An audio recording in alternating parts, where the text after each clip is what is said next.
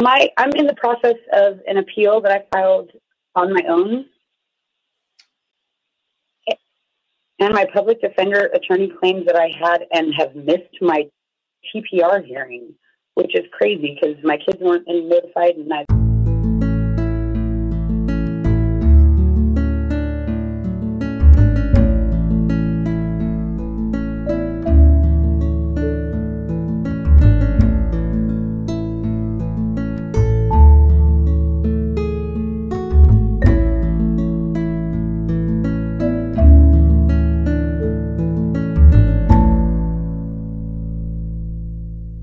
Janelle from California. Janelle, did you have a story to tell or a question to ask? Um, yeah, hi Vince. Can you hear me? Loud and clear. Okay, um, I've got a couple questions. Okay. Um, my, I'm in the process of an appeal that I filed on my own. And my public defender attorney claims that I had and have missed my TPR hearing which is crazy because my kids weren't notified and neither was I. Okay, and the question is? Um, uh, first of all, I mean, is that normal? Do they not notify you or your kids about TPR hearings? No, that's not normal at all. Both you and your children, depending on their age, are, are required to receive notice uh, via mail. And I know they're doing some of that by email now, but you're required to receive notice. And before the judge can even continue with that hearing and terminate your rights, he or she has to find that notice was proper. Okay. Um. All right. And with that being said, I mean, um, I I was approaching the TPR hearing, and my disability attorney called me and I had filed for disability from one of my sons both well before they were taken. And I was called by them, and they said that my son's disability money has been paid out in full back in October of 2020, which doesn't make any sense. But that was also the court date that I had to terminate my reunification services. Where was it paid out to? DCFS? Or? They won't tell me. No, they will not tell me. My attorney says that they will look into it, but they they, nobody knows. I'm assuming it was DCFS, obviously. Right. It probably went to DCFS. Yes. Is that legal? I mean, can they do that? Yes, if they have custody of the child, the answer is yes. Okay. Um, all right. Um, why would they wait so long, first of all? And why, um, could they have done that the day they took them? The day they took them? No, but they probably found out and then intervened and you know to take that money. Okay. All right. Uh, one more. Um, I know you're. You've got a lot of people waiting. Um, one more question. When your kids are taken, there has to be a DCFS worker there, present, correct, or no? No. Uh, there can be just a police officer. Okay, without a warrant and bolt cutters. Well, they have to have a warrant, or there has to be an emergency of extraordinary or extreme circumstance.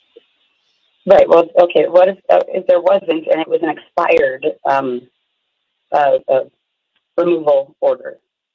Well, it had been like four weeks after it was given by the judge. Well, if they tr- took your kids with an expired order, you have a lawsuit, a civil rights lawsuit, um, against the social worker and or the police authorities. Thank you. Okay. Okay. Um, thank you so much. All right, Janelle. Well, thank you for calling. Thank you for listening. And call us back in a few weeks to give us any update that you might have. All right, let's take our next call from Bianca from the state of Texas. Bianca, did you have a story to tell or a question to ask? Hi, how are you? Doing um, fine. can you hear me? Loud and clear. Uh, yes, this Bianca. I had spoken with you on the show last week about my situation down here in Houston. Okay. Um, well, basically, uh, I had wanted to know.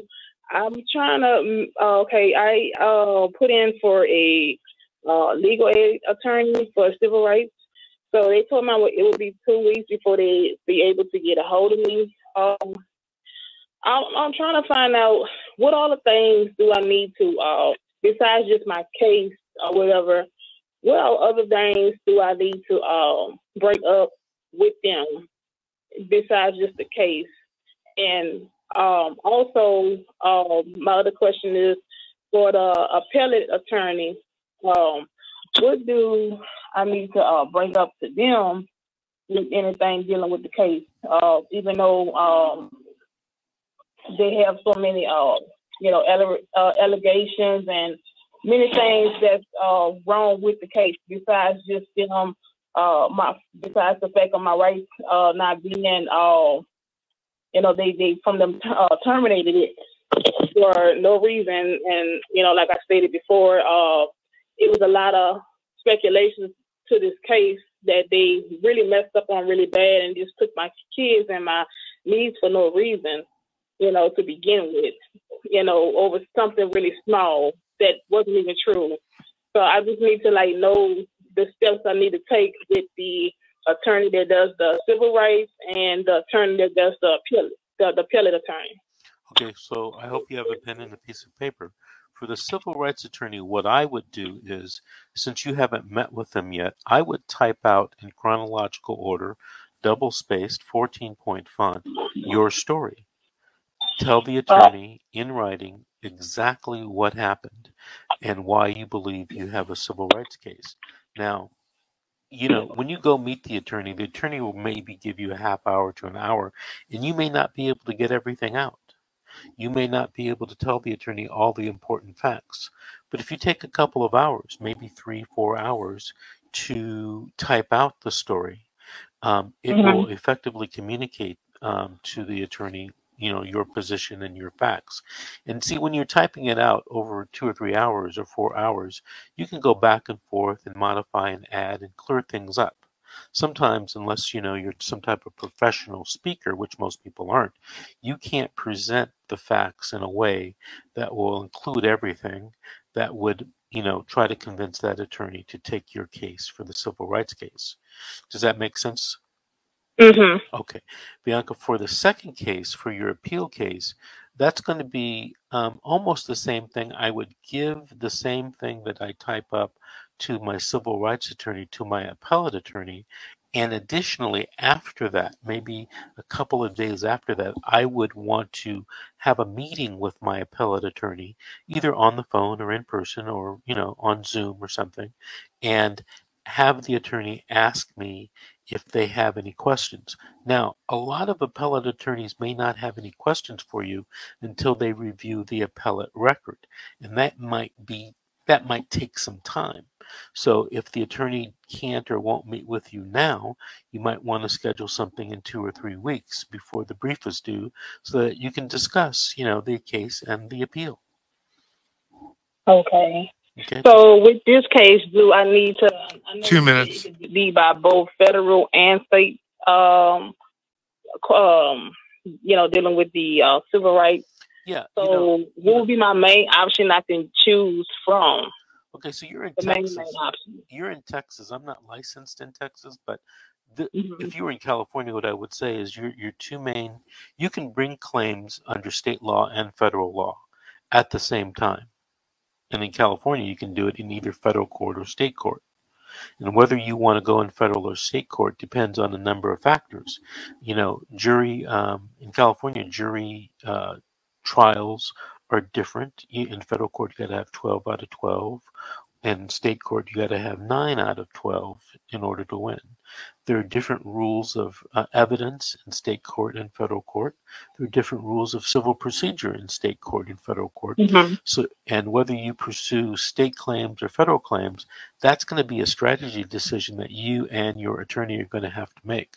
So keep that in mind, and you know you, those are things that you'll want to talk to the attorney about after you know you write that story and present it to them.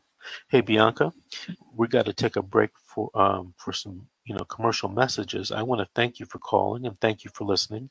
Call us in three or four weeks and give us an update, please. All right. This is the secret. How to fight CPS and win. We'll be right back after these messages.